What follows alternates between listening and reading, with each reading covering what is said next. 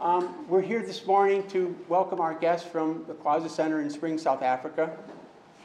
Um, I'm Abbott McCartney. I've had the very good fortune to be to Kwasa several times, so I've been given, Holly's been doing all the heavy lifting this week, so thanks so much, Holly, for all your work.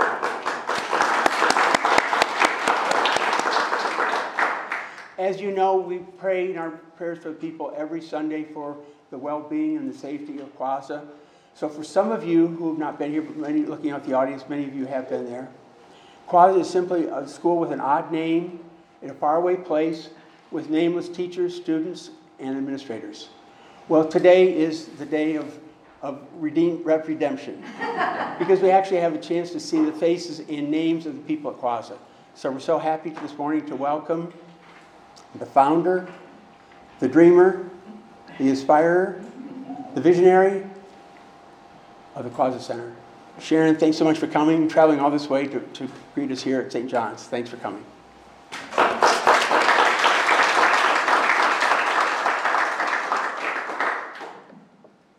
Thank you so much, Abbott, and thank you for your welcome. And um, good morning, everybody. Good morning.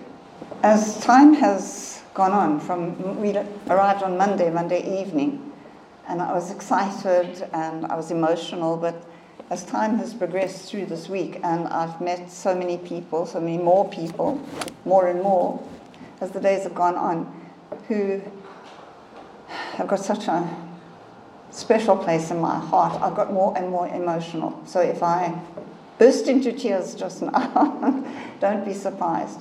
Um, even just being up at the altar this morning in the nine o'clock service, looking out and seeing your faces made me so emotional. It's wonderful being back. It really is just amazing being able to connect again with so many very special people. And I just want you to know that there is no place on earth where I'd rather be right now but here in Washington with you. In preparing for today's forum, I found it quite difficult because in years gone by, uh, it was still new, it was new to me we were developing and, you know, sort of knew where to pick up the story and to continue. Uh, I'm just so aware now that so many of you have been to Kwasa, to South Africa, at different stages of our development. So your history with us is not necessarily all the same. Have I made the lights go out? No.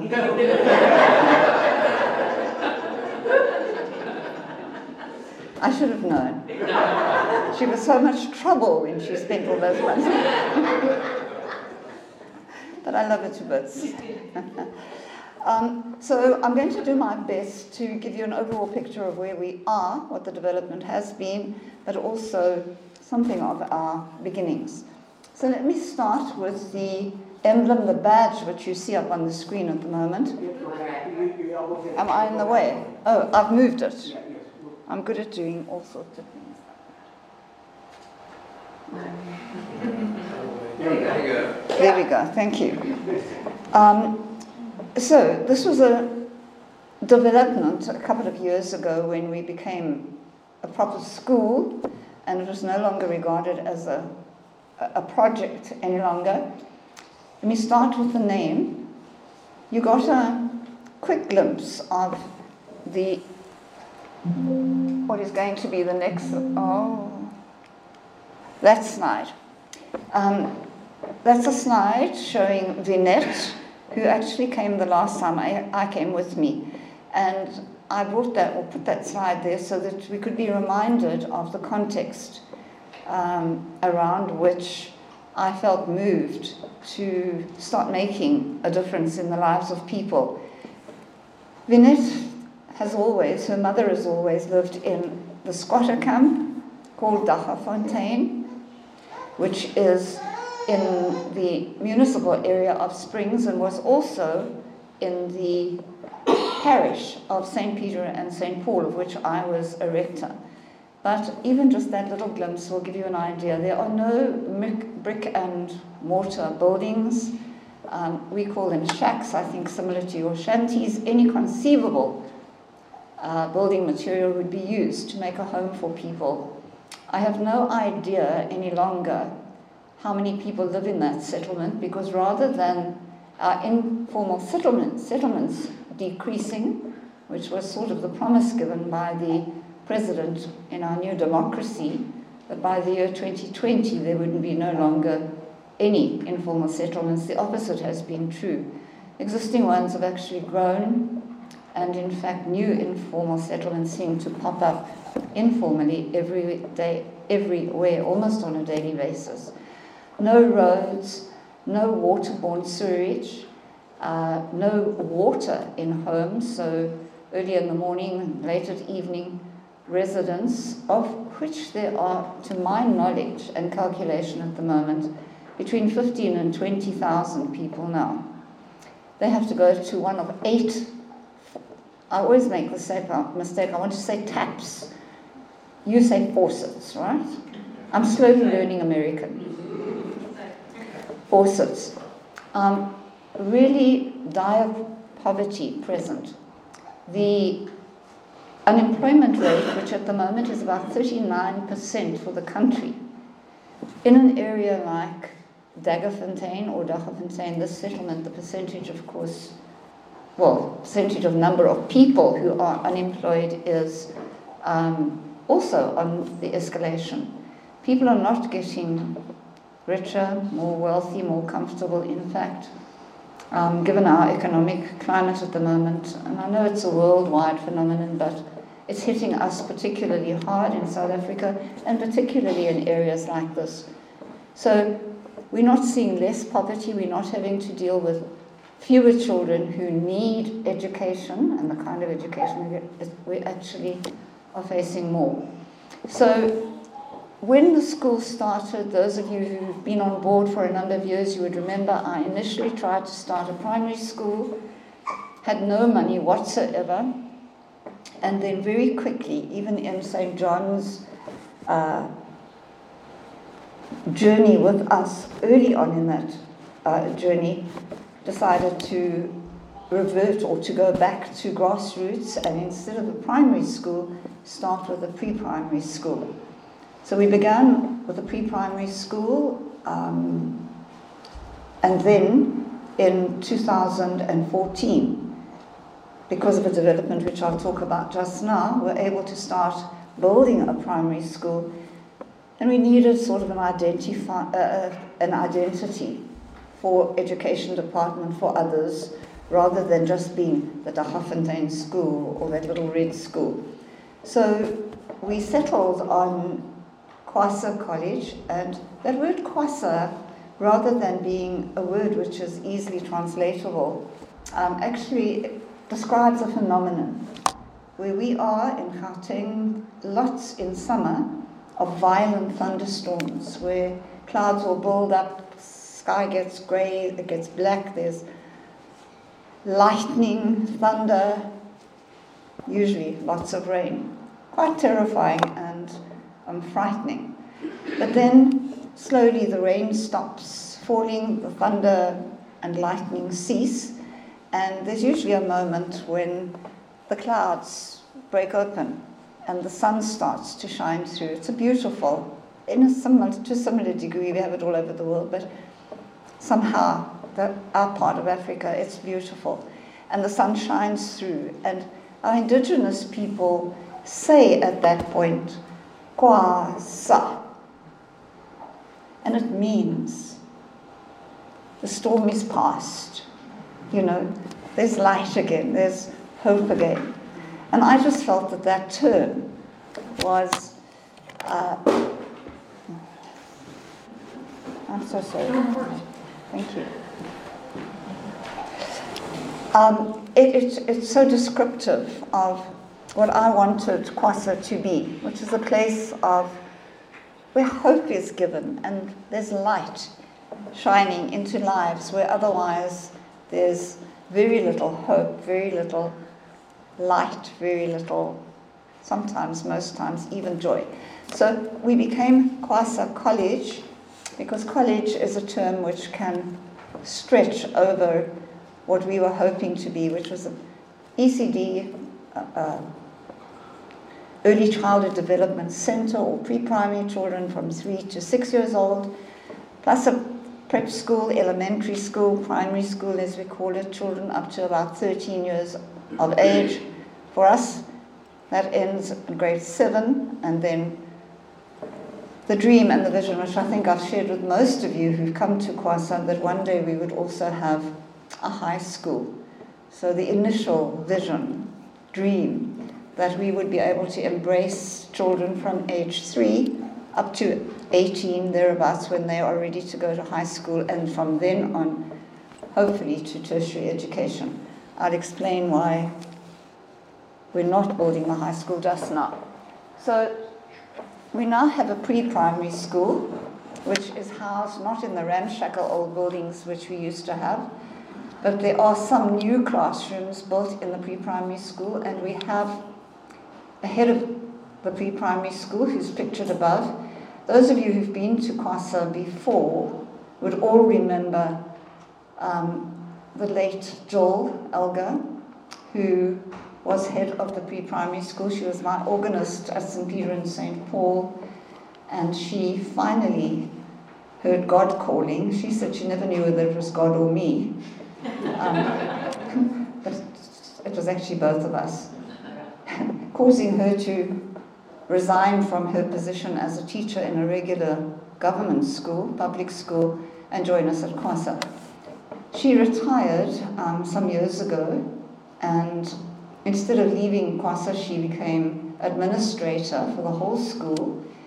And then it was, um, apart from the day that my husband died, I think it was the saddest day in my life when one of the children called me. I was in a meeting couldn't get the words out, and so I walked into the office, and she had had a, and we still don't know whether it was an aneurysm or a massive heart attack, but she literally died on the job between her desk and the photocopier.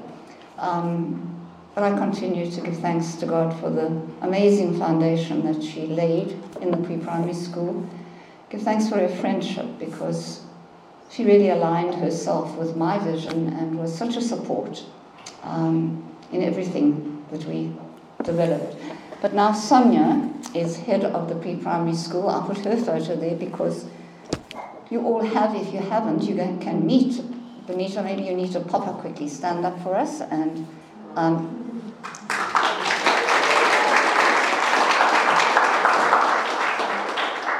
Benita, I always say of her, I'll have to stop doing it one of these days, but if she moves too much, she squeaks. She's, she's still so new, but she's been with us since the beginning of the year, and I thank God for her and her input, her presence with us. I really delight in what you offer us, Benita.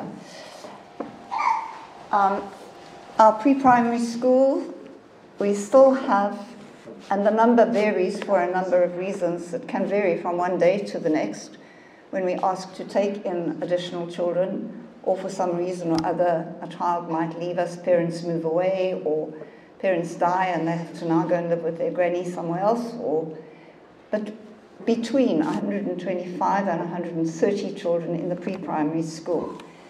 Um, Macy is a teacher who's been with us forever. One of the first, I started to try and also do and be a jewel of all trades, you know, teach children, um, offer skills training to the community, get community into some form of um, income generation. And one of the things that I was doing was there was a sewing project down at um, Kwasa, and Macy became part of that sewing project. Um, but very soon I saw in her and three, uh, two other teachers just such a love for children that I asked whether they wouldn't like to do their teaching uh, training. And so Macy was one of those teachers who is now a qualified ECD trainer, teacher, and that's her with a couple of the children in our ECD.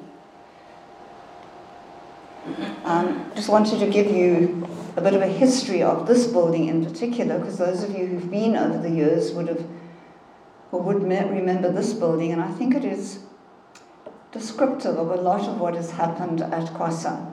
Um, there was really nothing good that I found on that piece of land on which I started to squat originally. Nothing that was complete, nothing that was whole, nothing that was beautiful. Um, you had to look very hard sometimes to find the potential or the, or the latent beauty hiding behind its exterior. Its exterior. And one of those buildings was this one, which originally, when the mine operated, and remember, mining in South Africa took a real dip in most cases, ceased altogether in about the 1970s. Um, and the mining houses simply pulled out, leaving buildings. Uh, sometimes they would uh, raze the buildings, in other words, you know, if not burn them, just knock them over.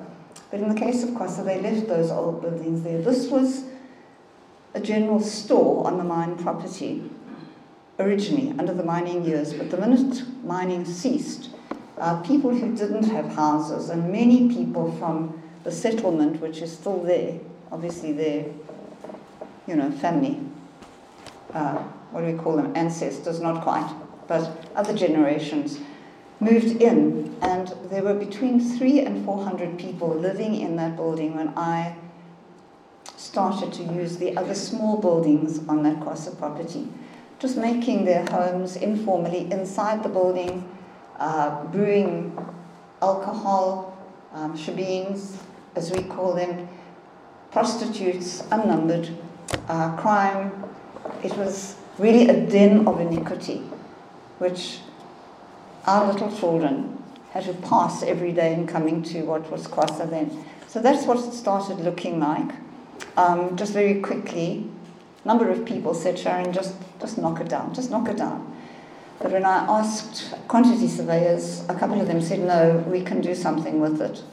So we started doing something with it not so long ago, and I'll show you the results as we go. Um, that's when we'd taken the roof off.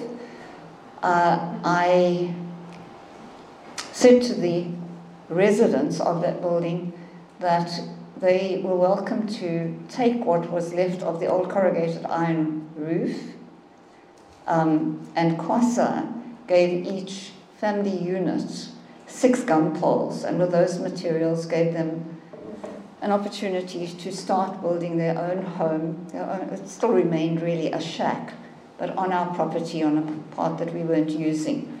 So that building then became uh, potentially our new school hall.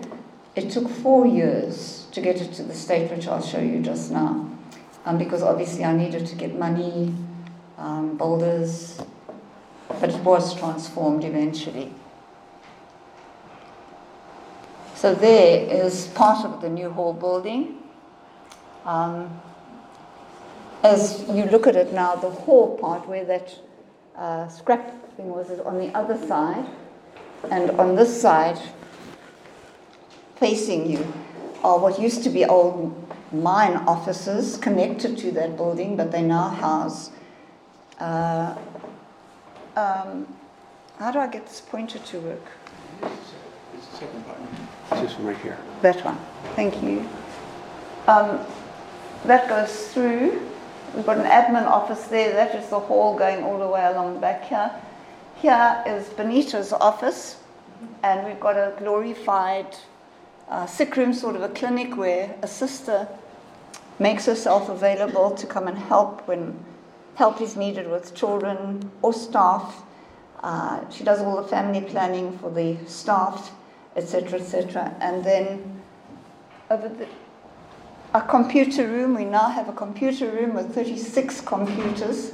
So at long last, our children in the primary school are able to learn computer science. And right up top there, oops, that's where I live. I mean, not live, live. But that's my office. So I have a bird's eye view of the entire property school, which is great. Um, you will be able to see sort of over there. Sorry, you can't really see it, it's the chapel. So that, that facility is now wonderful because we've got a hall which can accommodate our entire school population, all the children and the staff. And we also have a large foyer which lends itself to, you know, sort of gatherings after whatever. And um, my hope is that in the future we'll be able to rent out the facility which we do have to people who want to hold functions and so make or turn it into a, a kind of a income generating resource. I thought those of you from St. John's who are on this particular group might enjoy seeing yourselves. um, I cannot, I cannot stress sufficiently how life giving our relationship with St. John's has been over the 19 years that we have been in this relationship with one another. Your visits to us, at first so regular until COVID happened, um, were life giving for our staff and children to meet with you, have you interact with them. It just gave them a perspective on life which otherwise they would not have had. And of course, my journeys with representatives from the school on a regular basis was in turn life giving to me. Um, Luis, on his second visit to the school, I think, with some of the people, when our bishop sprinkled holy water over these funny little buildings, declaring us a school, um, words were to me, Sharron St. John's is in this for the long haul. And I cannot tell you how many times I've had to go back to those words of his and reassure myself, reassure myself that despite funders who'd fallen away, despite, you know, all the everything that had happened, which caused me deeply at times to think we just cannot continue, we're going to have to close the school. That was like a beacon to me. St. John's is there. St. John's are going to be there. And um, it's therefore been wonderful to welcome all your groups to us. Um, another building which has been restored was this building on the mine property. There was an, a rectangular building which um, was used by the Methodist Church. There was an African um, lay preacher from the Methodist Church who held services during the mining years. And it was in the most terrible state. It was ramshackle, it, it was awful. And on one of my very early visits to North Carolina, and I'm sure most of you know that sprouting from our relationship with you, with St. John's, was a relationship with Chapel of the Cross in Chapel Hill in North Carolina. Um, play instrumental in that, Louis and Lou knew people there. And, and on one visit, after leaving St. John's, going down to Chapel of the Cross, one gentleman in particular asked me, was there a project that I really wanted to get going? And I said, well, not one, but but at that, I, I outlined the plight um, regarding this building, which I saw potentially as a place of worship. Um, as I said, it had been just more a rectangular building, didn't really look like a church inside. And that gentleman gave $50,000 for the restoration of that. And I'm now so proud and happy to say that we have a chapel on site um, that was staged. Wow. So that's the outside. We didn't change the footprint, but I managed to. Oops. Encourage the builder to be uh, brave and actually attempt a bell tower. He'd never built a bell tower before.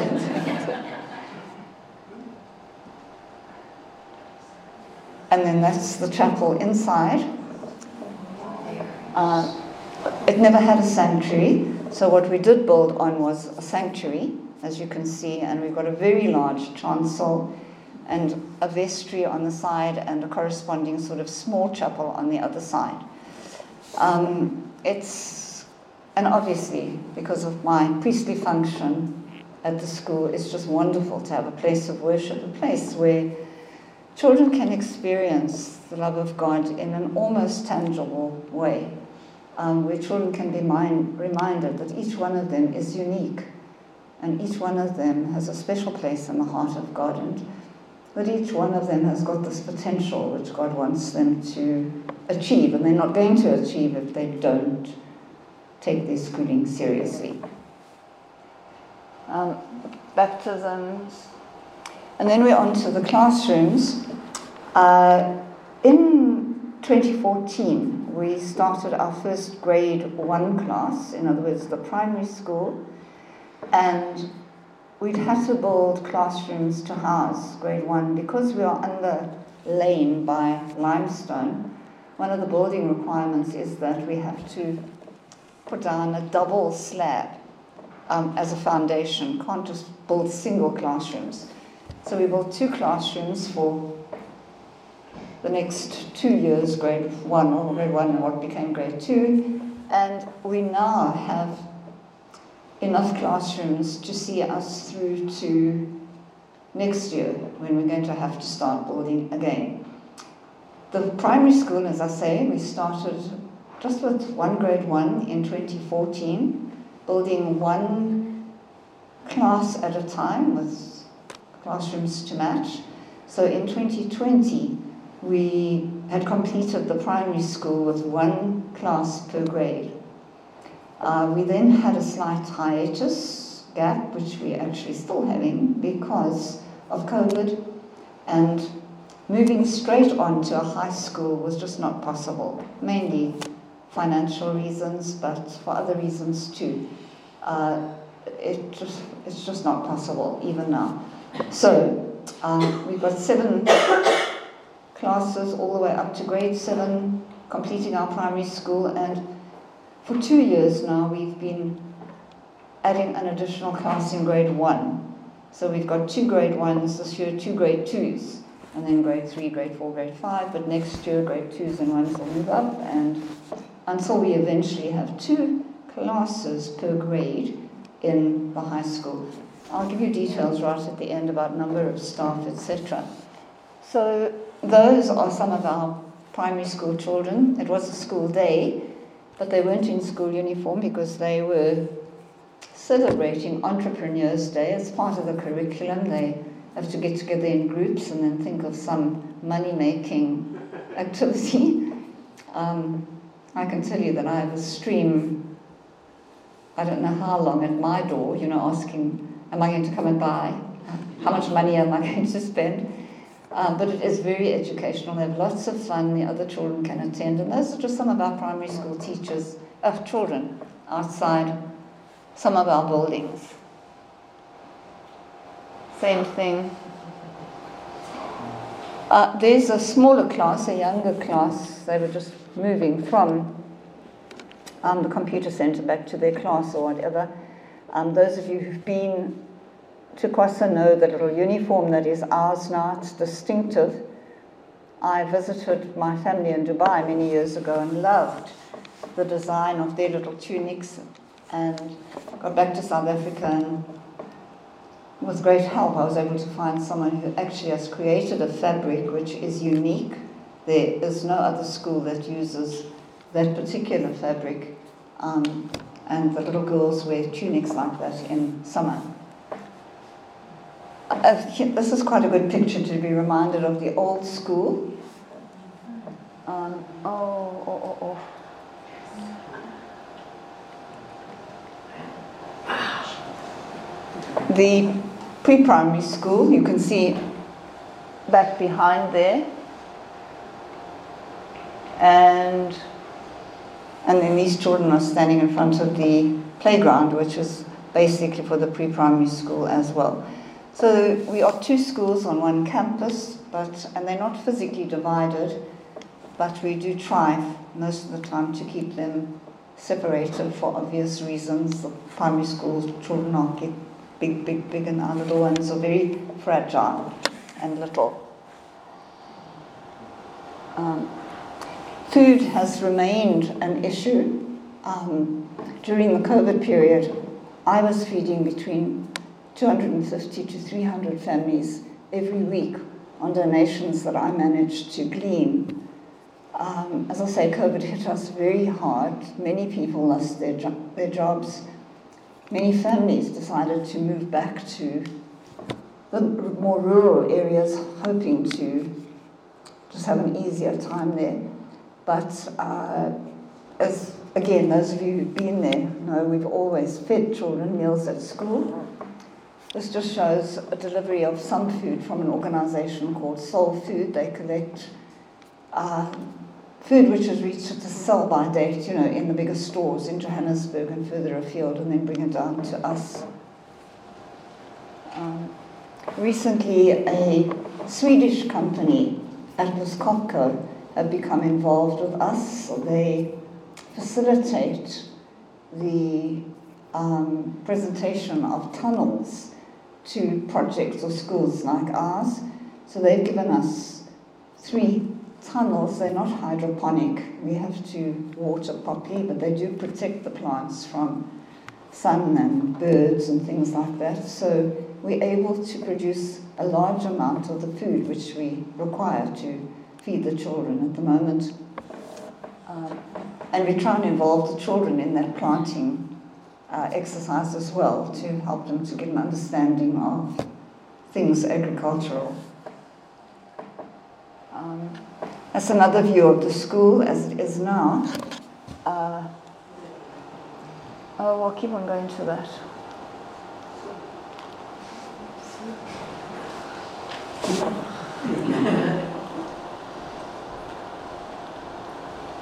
now you can see why I'm a priest. Can you make go back to where it was, please, Evan? Just where you want it. Right, there we are, thank you. Um, that gives you a better idea of the primary school in our buildings. We've basically gone for a format where we built classrooms in a kind of square shape, so two, two, two with the quad in the middle. Our first square is complete, so eight classrooms. The second one will never be complete because um, we've got a borehole sunk just where one of the legs should actually be, and I can't do anything about it. We need the water, so.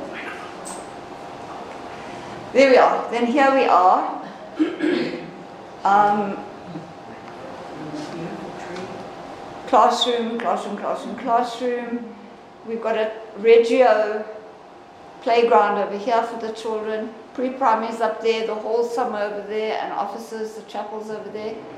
And this is a labyrinth, uh, a prayer labyrinth, which I was very grateful to receive. Let me go back to my um, we had, with uh, so many amazing people and organizations have come on board over the years, you know, offering whatever they're able to offer. Uh, there is a school, it's an Anglican school in Sandton uh, called St. Peter's College. And while we were still busy building classrooms and also while we were busy trying to restore that whole building and get it completed, St. Peter's came on board with us in terms of uh, a project that they'd started just before the end of the academic year. Their grade 11s uh, would come to Kwasa to give assistance with building, with whatever we were busy doing at that time. And six years ago now it was, because I think it was, it, I know it was, the last year I was here, 29, 17, uh, my husband Don had died on the Saturday, and on the Monday, St. Peter's College, and there were about 72 of their students who'd come with teachers, wanting to be involved and where can they help. And it was such a traumatic and such an emotional time for me because the bishop at first said he would do Don's funeral, and then he said he couldn't, he had to go away, so I had to officiate at his funeral, plus try and do my own grieving and mourning and occupy all these people. And uh, they felt so deeply for me, and was there anything extra that I wanted? And so together we thought of this prayer labyrinth as being something that could be there forever, something for me and children and staff and so on to, you know, use. And also, it's the place where um, John's ashes now rest. And that's really good for me because, as most of you would know, he supported me wholeheartedly, although he was beyond sort of being actively involved towards the end of his life. So that's a prayer labyrinth just to the north of the chapel. Um, I thought I'd put that picture in because those of you who've been to South Africa or were around last year would remember my youngest son, Michael John, and his now wife, Sonia, and my two youngest grandchildren. The oldest one is Hannah, and the little one has just turned a year old, and she's Olivia.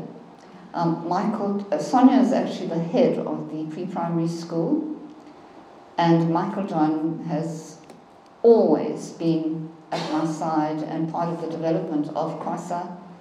Um, he is a director now because we are what we call an NPC, a non-profit company, as well as being a school, and he's a director on that company. He's also a chartered accountant, so he prepares all our accounts for presentation at board and for auditing. So they all send lots of love and say hello to everybody. We have about eight minutes left. Thank you. Um, in our chapel, we have a constant reminder of you, the people of St. John. Oh, no. The banner, the bottom banner, was the banner which was made in the Sunday school. Uh, and the very first time I came, it was presented to me at the service, the 11 o'clock service. Holly and Abbott at that time were in the Sunday school, and I think, and you too, Nancy, I seem to think, and you helped in the making of it. It's, it was so good to receive it. And for those of you that can't see, on this side are, you know, Washington things like um, Apple Blossom, St. John's Church, um, Eagles, uh, Washington Monument, etc. And on that side, things South African, our South African flag, buck, and whatever else. And for me, most significant is that between those two pictures, as it were, on the banner, is a dove, which we all know would signify for us God's Holy Spirit. And that I make sure all our children understand it, and every visitor that comes, I explain about it that I believe, and when I think back of the discernment process that St. John went through to decide upon which project you were going to support, it was a very prayerful project or discernment that happened. You came, you looked, you saw, and then you came back here and you hopefully prayed. I think you prayed. And then felt moved to select Kwasa and really, you know, God's love, God's provision through you and through our combined effort and what we've been able to accomplish together for the children in that little settlement that you saw there, those who you should see over, you know, the reception after the 11 o'clock service, um, has been life-giving, profound. And remember, I just bring two children. By the stage, there are hundreds of children who have gone through Kwasa. There are still hundreds, thousands of children who potentially will need in the future what Kwasa can offer, which is, I believe, love of a special kind. I believe there's security, there's, um, there's hope, there's light, all those things our, van, our emblems talks of. But it is still God's Spirit who binds us together. And just know that you are prayed for daily. And once again, know that just being here with you all um, is just so heartwarming. Just amazing. Some figures.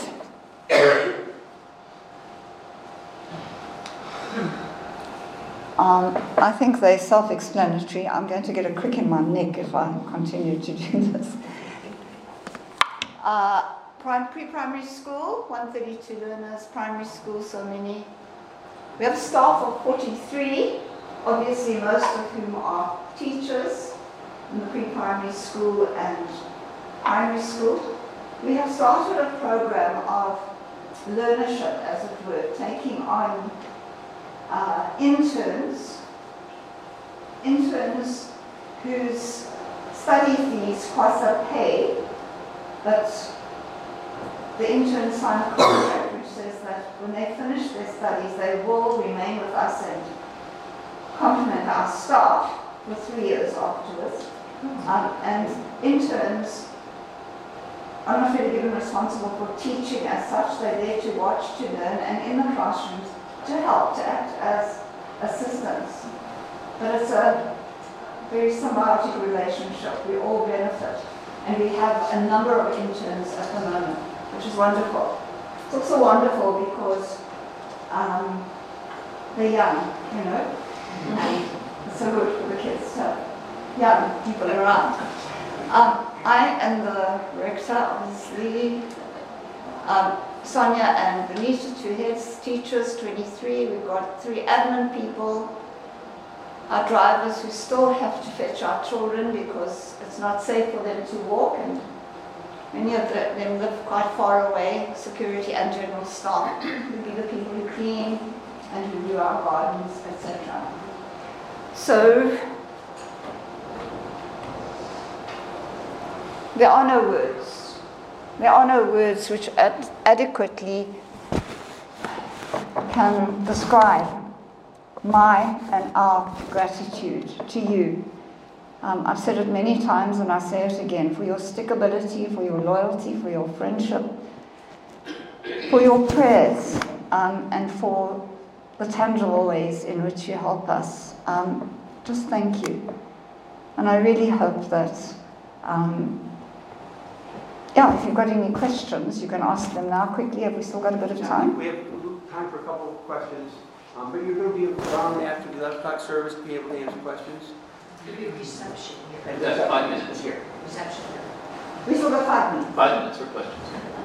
Uh, almost totally graceful. Are there any kids at your school with disabilities? And if so, how are they doing? In, well, there are children who have got learning problems, put it that way, and we do work very carefully and with them in the primary school. Mrs. Berger does that, assess them, um, have them then directed through the department to schools where they get kind of tuition and help that they need. Okay, Um, actual physical disabilities we have had in the past, at the present moment we have nobody. But we show the same kind of love and support to everybody. So regarding groceries and scholarships and tuition, how do the children pay for their, their time?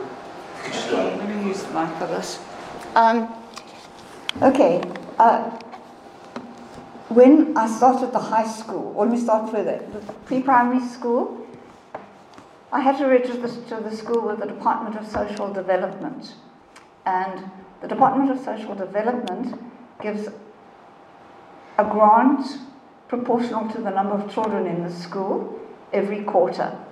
Um, it's a requirement. They are very strict about how you use that money, and 40% of that money has to go on nutrition, um, which I can understand. But in our context, when we've made other plans for feeding, you know, like we've got Soul Food Help Us and we grow our own vegetables, it's very, very limit, limiting. Um, teachers' salaries, I can only spend 25% of the money on teacher salaries, which is not nearly what we need to do it. Resources, educational resources, can only spend 4% of their grant to us on resources. So it's, it's not balanced, but I don't squeak too loudly because without that, we couldn't function. So we rely on school fees to a large degree. We are what is called a low fee paying independent school. But we're not independent entirely. In the primary school, we have to be registered with the Department of Education because they want to regulate curriculum, you know, and, and, and, and, and, and. Um, but we are not allowed to charge anything more than in our pre primary school. At the moment, for our two grade R classes, we charge 600 Rand a month, uh, and down below the smaller little kids, 450 Rand. In the primary school, across the board, the fee is 750 Rand per month. Now, I can't convert. People have told me how much that is, but I can't. It's roughly forty dollars a month, one hundred and eighty dollars, five hundred dollars a year.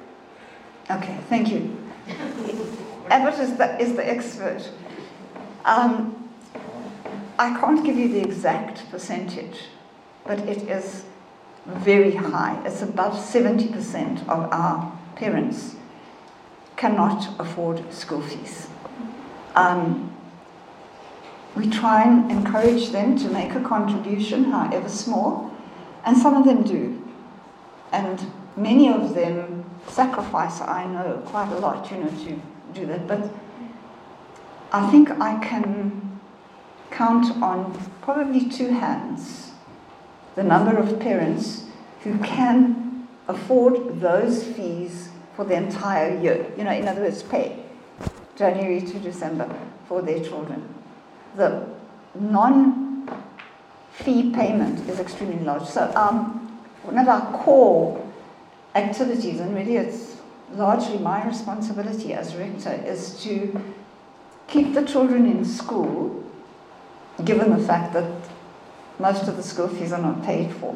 So the scholarships which you are able to provide, you know, which anybody can provide, are life giving to them, to the children, and obviously to us. So, um, yeah, Thank you so much for asking. Abbott's the man that knows all about that.